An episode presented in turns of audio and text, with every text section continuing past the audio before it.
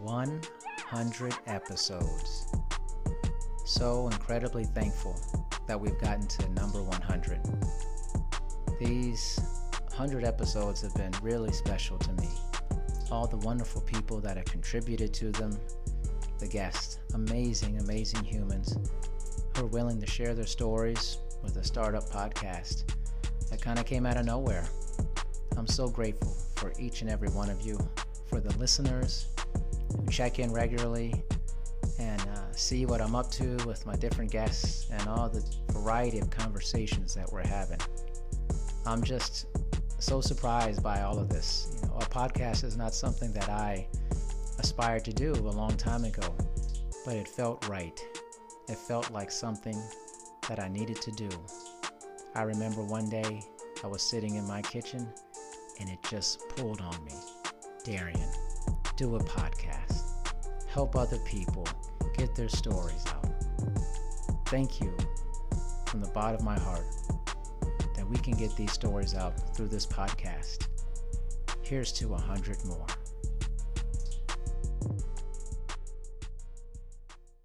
Hello, everyone, and this is Dr. D's social network, and this episode is Ask Dr. D.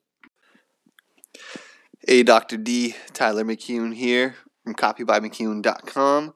I'm sitting here looking out over the view in North County, San Diego, thinking of you. And I think my question is timely and hopefully a question some other people have. Basically, my question to you is with the spread of this crazy virus and it looking like we're not going to be able to have meetups and you know people are actually just quite scared of interacting with each other just on the streets and stuff how do you view this is going to change networking for us because i really view you as a natural networker and so i'm just curious how you're maybe changing your strategy or what you think that people like me who aren't naturally good at networking can do to continue to develop and strengthen those bonds. Thanks. Looking forward to the answer. Hey, Tyler. Thank you so much for providing that question. Tyler, you're an awesome guy. For people who don't know, uh, Tyler has been one of the guests on my podcast, and make sure you check out his episode. Such a heartfelt and warm, uh, loving person who's really curious about networking. So, I want to get to the answer to Tyler's question.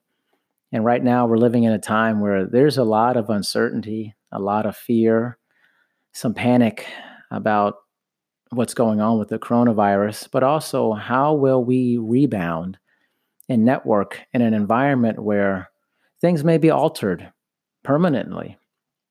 It makes me think of how things have been altered in the past after large events. And this one may be topping them all, but in terms of networking, I believe that our networking will be altered in the sense that we will have to become much better at using our online networking in the sense that we've used it before primarily as collection agencies. We would go to these different platforms and collect friendships or friends, or collect connections, things of that nature, whatever the platform is saying that it is.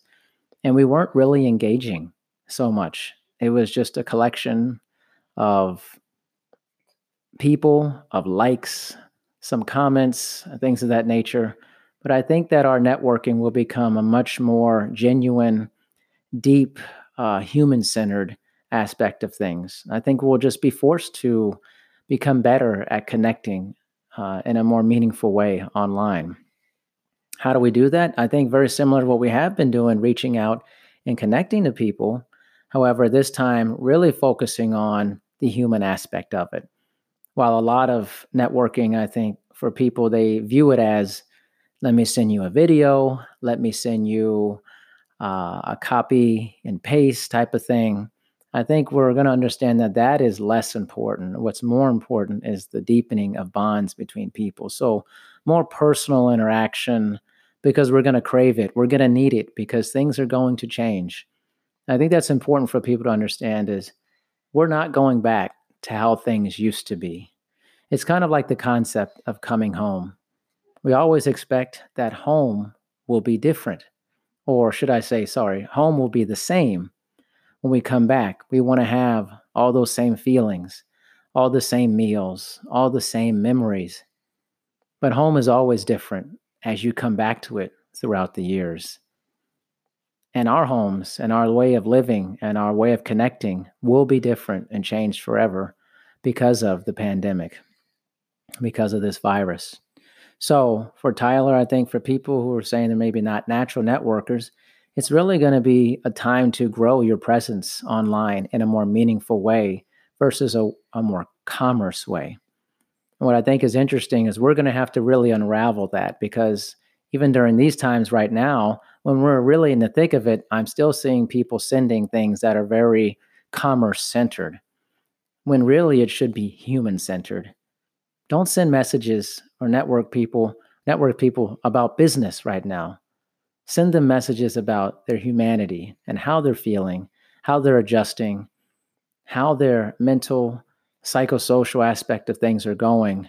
Be more human to people. That's the future of networking, more humanity. Thanks for your time, Tyler. And again, Tyler is an amazing person, guys. I hope you check him out and uh, make sure to listen to his uh, episode on the podcast. It was really awesome. Thanks, Tyler. My question is How did it feel doing a virtual personal training session for the first time? So I can imagine going from live to virtual brought its let's say, own little challenges with it. Looking forward to your answer.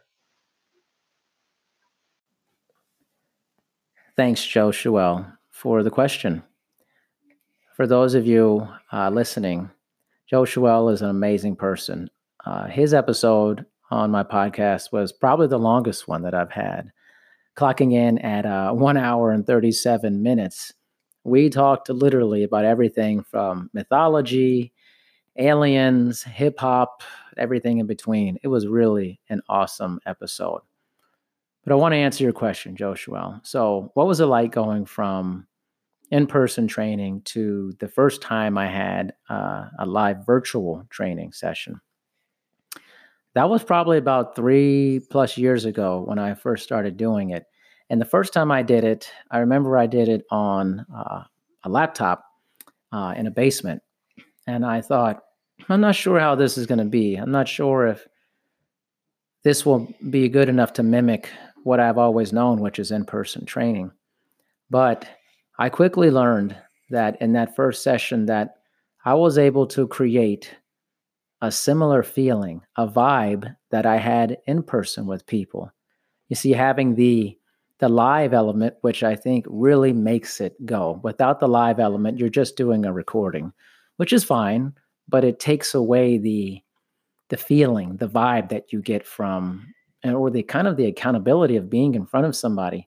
That first time just projecting that out and having them answer the call and we're talking online and I'm taking them through their progressions.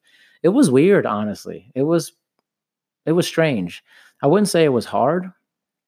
It was just different. It was like I was being catapulted into a very different space, and environment that I was used to, but also was unfamiliar at the same time.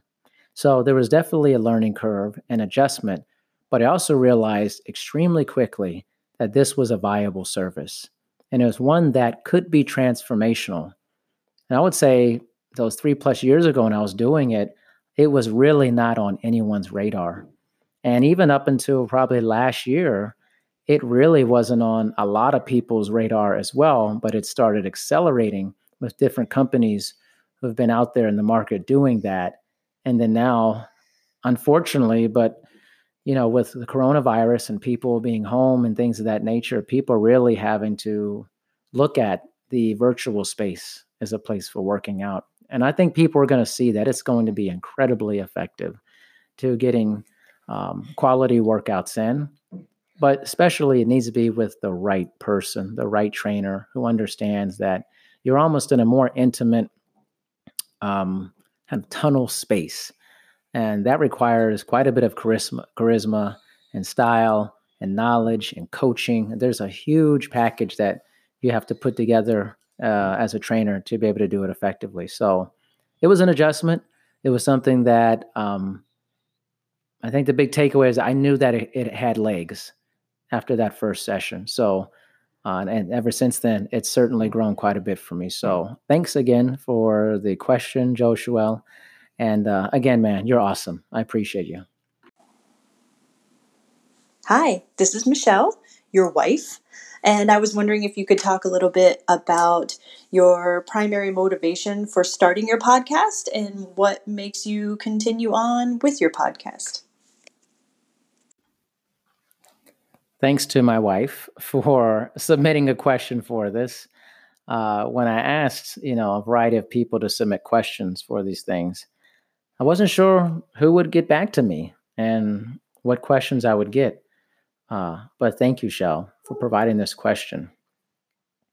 For me, the pod, the podcast, my motivation was that uh, I'm constantly spending time talking to people regularly, and I've said this so many to so many people throughout the years is that, you know, I have about six to seven networking calls a week, and I started thinking to myself, these should be recorded. I should actually make this into a podcast because then people could see, so they could hear these wonderful conversations that I'm having with these amazing people.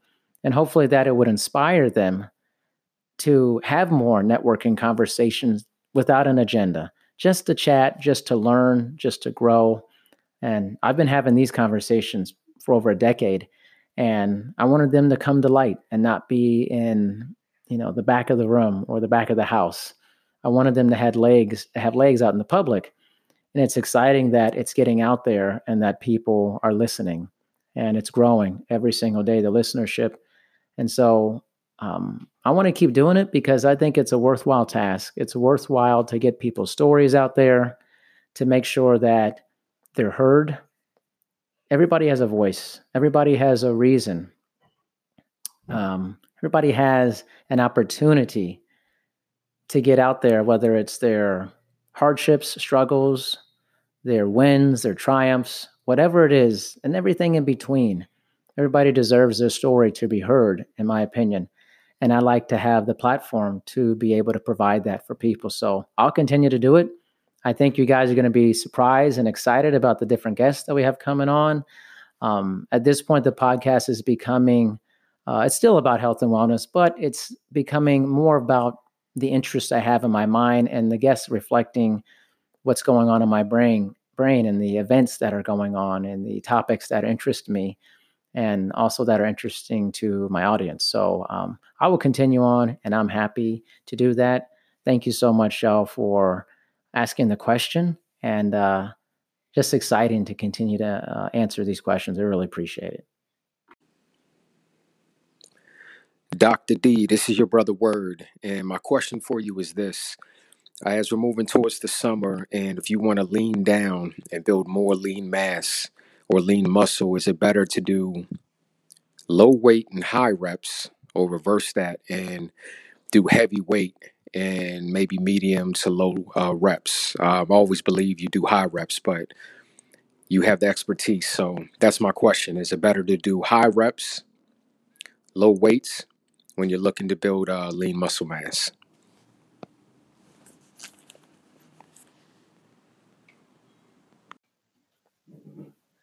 I love getting questions from a variety of people. And this question is from my brother, uh, Anthony, or AKA Wordsmith, uh, a national and international um, touring uh, musician, artist. And I, um, I love my brother dearly, and I'm so grateful that he submitted this question. So thanks, Ant. Um, the question's an interesting one in the sense of you know leaning out, headed towards the summer. Having these questions now very interesting with all everything that's going on in our world with uh, coronavirus and where our thoughts are and things of that nature. And but I think it's very relevant in the sense that as people are moving now probably to more on the online environment because their gyms are closed with everything, there's really a need for advice on what's going on and and how to still meet your goals. So I want to back it up and really look at it in a different sense. Really, it's really about a stimulus. so much what we've known, especially is, you know, lifting heavy, get you larger. And maybe if we do more endurance based exercise, lean out, I really want you to look at this from the point of view is that there's just a lot of research that shows a lot of benefit to leaning down or being stronger and having more endurance and a variety of different uh, rep ranges, uh, weights, and that nature. The real goal is providing the proper stimulus in order to, to provide a result.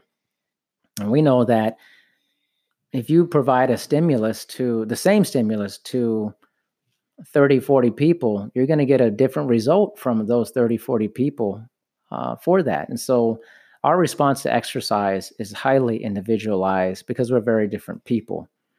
But a good rule of thumb is are you providing a stimulus?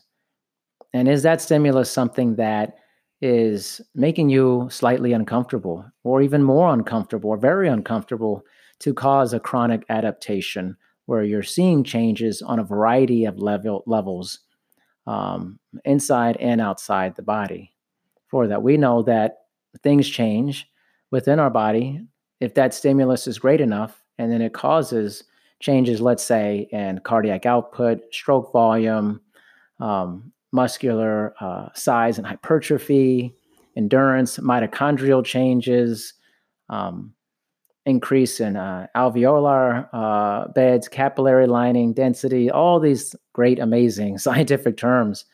These things change uh, when we provide the appropriate stimulus for that. So, I don't necessarily like to come from the point of view of like this specific thing is going to help you to lean out or get better because the answer is for that, I don't know.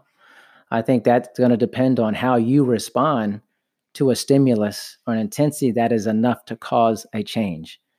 And and for many people who have listened to my podcast or they've listened to me in other podcasts, I make it very clear. Are you exercising? Are you doing physical activity? Or are you doing movement? Those things are not the same thing. In order to cause a change, uh, or a result, there needs you need to be exercising. You need to provide a stimulus that is greater than what you're used to. If you're continuing to just do physical activity where there's really no stimulus or just movement, you will have very little results. Certainly, it's good for you, and there are a lot of internal changes and some external changes that you might see, uh, but it's not going to be as great as if you're providing uh, a regular or gradual stimulus uh, to your body. The other part of that equation is really a large part of how you look and the uh, the sense of the aesthetics is based off of your nutrition, and that is a whole huge, mind blowing field of uh, opinion, research, um, editorials related to that, which is also highly dependent upon your biology and genetics and how you respond to different foods and how it makes you feel. So I think the overall takeaway for the question is uh, really it's hard to tell what works best for each individual person because as an individual person, the results are going to vary. Thanks, brother, for the question, and I look forward to connecting with you again soon. Is training online or training in person harder, and why? Thanks, Brittany, for the question. Um, I love answering questions about um, live online training. I think it's certainly a hot button topic and something that, as we've gone into this new day and age of how our society is functioning, with the world changing at rapid speed, that uh, online training is becoming a huge opportunity for a lot of people, uh, a lot of my colleagues. Uh, so, Brittany, thank you for the question. And also, guys, Brittany's amazing. I have a monthly phone call with Brittany as part of my networking uh, with people. And um, it's just great to be there for each other and connecting with each other about a variety of topics, just being supportive. And so it's something I enjoy doing. And I certainly wanted to see if Brittany wanted to contribute, wanted to contribute a question for this. So here's the answer. Um, let's say training online versus in person. One of the biggest biggest aspects of it is just I don't I think it is much harder in the sense that it requires a lot more um, of being on. Let me explain that. So, as someone who's trained um, in person, the majority, let's say 18 out of the almost 20 years have been training. In person training, um, I think the what people see about it is they think, oh, this has to be the best option because you're in front of somebody, you're coaching them, you may be doing manual movement of their limbs and things of that nature help them really understand what they're doing and the presence of having somebody there um, in front of you.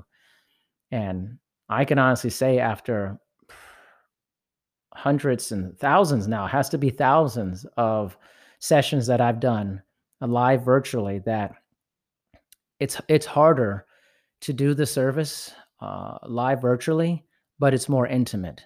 And I know if you're listening, you're going to think, how is that possible? How is it more intimate through the lens of um, a live virtual platform than it is in person? And one of the biggest things is that you have to be on every single time. Not that you're not on uh, quite a bit when you're training people in person, but you're in kind of this tunnel. When you're looking at that screen, that person's looking right back at you, and you're having constant eye contact or communication Whereas in person, there's a lot of time where you're actually not looking at the person or having that consistent eye contact, like it's constant.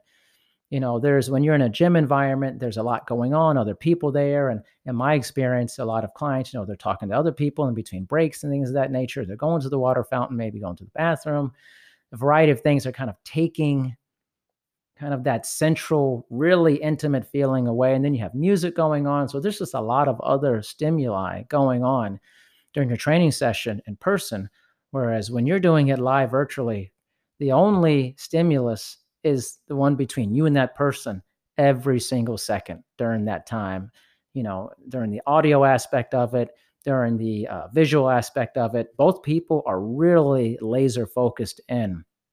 And I think it's the it's the big difference in the two things for that. So I think it's harder because it requires the trainer to have a much better capability of projecting their personality and their knowledge over the internet or over the platforms that you're using.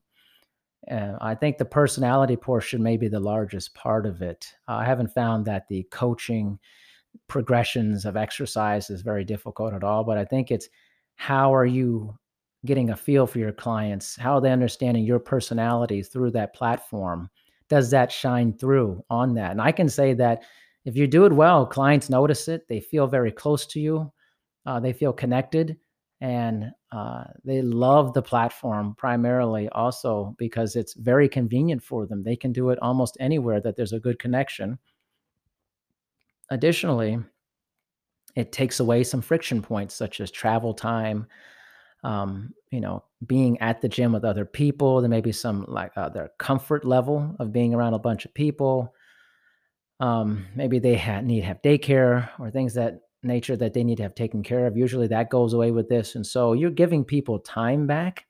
You're saving them money as well with that. So um, I would say, yes, it is harder, but it is the wave of the future. If done well, it can be incredibly powerful and it's something that for the last three years I kind of dabbled into initially and then eventually went into it full time. And I can tell you that I am definitely more used to doing it live virtually than I am in person now. It actually feels more normal to do it that way. Whether that's a good way, good thing or not, time will tell. But I can tell you that it's been an incredibly positive experience and one that after you get over the initial hump of it, um, starts to become something you you can see as being a life changing aspect as a trainer, especially as I'm working from home or on the beach or wherever I'm at. And um, it has changed not only my lifestyle, but my clients' lifestyles as well for that. So, Brittany, thank you for the question. And I look forward to our next uh, call. Hey, Darian, it's Michelle Zellner. You know, I'm a fangirl, and I love that you are doing an Ask Dr. D segment so I am curious now that you have been going, I don't know, almost a year, not quite, um, what is most surprising to you about uh, doing the podcast, having all the conversations that you've had? What do you find most surprising that obviously you probably had no clue was um, going to happen when you started doing this? And I would love to know if there's also anything that has really kind of caught you off guard and uh, yeah, that's what I have. I can't wait to hear your answer. And I can't wait to see you soon. Bye bye. Man, Michelle Zellner. Guys, I have to tell you. Uh, well, one, Michelle, thank you so much for the question. You are amazing. Michelle is one of my favorite people. Uh, she was also on the podcast and check out her episode. And uh, she's going to be back on again soon, which is great. But uh, Michelle, um, is somebody that I have a regular networking conversation with. Uh, we developed a nice friendship, and she is probably the number one fan uh, of my podcast. And so I'm I'm grateful for the question, Michelle. So let's get to the answer. Any surprises with the podcast? In all honesty, probably the biggest surprise is that I didn't recognize that there were so many people out there that want to share their story. Um, and a lot of those stories are stories of a lot of pain and heartbreak and overcoming tragedy and just really raw and gritty. And I think what's really caught me off guard is how honest people are.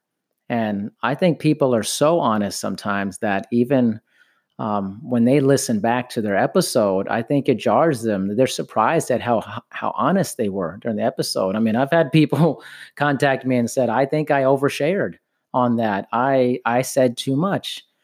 And this is my advice to uh, people who are coming on the show um, uh, very soon, you don't worry about oversharing. Your story is your story, and your story is going to help someone incredibly um, overcome whatever they're doing. And let's make it clear: not all of the podcasts are about you know difficult stories and stuff. They're amazing stories, great content, information, and health and wellness and beyond, and lots of funny podcasts as well. But I, I am personally really connected to and get really riled up in a really positive way by the stories of people overcoming really severe things. Um, from the story of Gary Stotler losing 200 pounds and the heartbreak, losing friends as you're transforming and changing to this other person, to Michelle Collins and um, talking about the suicide of her late husband and cancer and just so many incredible things um, that people talk about domestic abuse, um, family issues, uh, growing up, Courtney Wisely, growing up in an incredibly hostile situation and discussing that her biological father murdering um, her step uh, stepmother, like just incredibly jarring conversations, super honest conversations, and but I would say most people they want to have those conversations. They want to talk about their pain because they want other people to learn from it and to help them. And I, I've had so many people say, "I hope my episode helps other people." I think that's completely beautiful. And it's difficult to hear about murder, um, to hear about losing people in your life from a variety of things and um, people who have gone through traumatic experiences. Very difficult to hear about that. People losing their jobs and just climbing back up from the ashes that certainly all this has caught me off guard. I, I initially thought I was going to be talking about a lot of fitness and wellness and nutrition, things of that nature. And what I've learned is that the show has become a healing place. It's become an information place and it's become uh, a place of family. I feel like all the guests are part of my family and we're connecting. And I hope that all of all of the guests on my show continue to grow and learn and love other people. And I think I said this in a post not too long ago on LinkedIn like, I want to love because I've been loved amazingly well in my life. I want to show the love that has been given to me. And the podcast is a way for me to do that. And so I love all of my guests. I'm so pumped that they're on. And for the future, guests that are coming on. Got a lot of them lined up that you guys are going to be unbelievably pumped to listen to. Um, I love you already. I think you're amazing. And I look forward to our conversations. Uh, thank you, Michelle Zellner, for your uh, questions. And I wish we could see each other soon and meet for the first time. But as you know, what this the world is changing and we're working through this time of coronavirus, that I'm hopeful that one day we will be able to do that. So thanks again, Michelle. Hey, Darian. This is Dr. Hayes Estes, uh, Premier Physical Therapy in Clearwater, Florida. I was a guest on your podcast a few months ago, and um, I was calling in with a question for you. Um, what do you do or say to someone who says to you, No thanks, I don't need your services? I can just find stuff on the internet to do to make me feel better, make me move better, make me more fit. Because we find that a lot here uh, in our practice. And I was curious as to what your response is. Hope you're doing well, and I appreciate what you do. Hayes. Oh man, love me some Hayes Estes, man. Hayes is an awesome dude out there in Florida, and you know we had a very powerful conversation off air before we even got on air. And um, Hayes, you're just an awesome dude. You really are. I highly encourage other people to meet Hayes, and he's a very honest, integrity-driven person, and uh, just love my conversations with Hayes. So let's get to Hayes' question. So, or answering that question. Um, it's interesting when people say, Hey, I don't need your service. I can find it online and uh, it'll help me get fit or become healthier, or help me from getting injured. And, you know, it's a weird, it's a weird thing because yes, there's a lot of information out there. We have more information um, at the tip of our fingers than we've ever had in the history of humans. We can look something up immediately and find the answer to it. The tricky thing about having too many answers is that a lot of those answers aren't necessarily the right answers. And yes, you may be it may be able to go to YouTube or Instagram or anywhere on the net and say, let me have, let me find a workout. You can find thousands and thousands and thousands of workouts and uh, pieces of advice, and some of it reputable, some of it not. Um, but I would say that here's some guidelines here. Um, I'm talking to somebody, say, hey, uh, is the is what you're getting kind of a a blanket routine, a scaled routine? So they say, oh, I want to do this workout. I found it on YouTube, yada yada yada. That workout was not made for you. It was put out there so that a, a variety of people can do it, and the results will vary. To think you're going to get something off the internet and that it's going to be very specific to help you change your body and uh, change everything happening inside you, um, it's not the the right way of thinking about it. It may get you moving. It may initially be exercise for you, may um, move into physical activity, whatever it may be, but doesn't mean that it's going to work actually for you.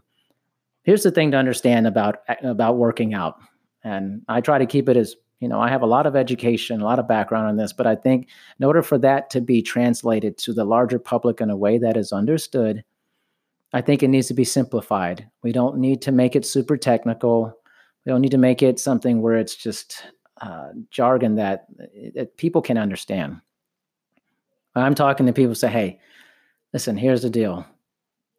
When you're looking about workouts, looking at workouts, I would think it's really trial and error. I'm not going to say one thing works and one thing doesn't work. If somebody says this workout work, or does this program, does this system work? Does Orange Theory work? Does CrossFit work? Does HIT work? No, this my, I don't know. I, know there's research that supports it, and a lot of things that says, hey, this uh, type of exercise or working out, this intensity or the stimulus is positive for you. But but in the end, we know that there's so much biodiversity that we are all different creatures in many ways.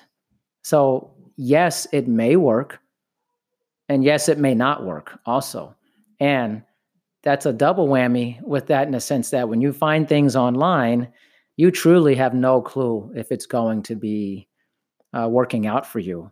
And then the hard part about that is then you don't have the guidance after afterwards to continue to provide you that dynamic progression to understand to be able to carve that out for you and to provide a guideline that is specific just for you by looking at you, observing you, watching your movements, understanding your biomechanics. The, anything online is it's not going to do that for you.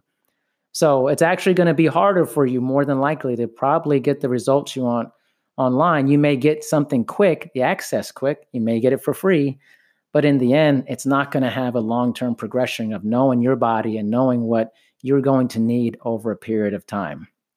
And the other thing I think, Hayes, to add to this is that your body is not a quick fix mechanism for that. Just going online and getting something, which I basically look as fast food. You're going online to get fast food, you're trying to get an immediate fix.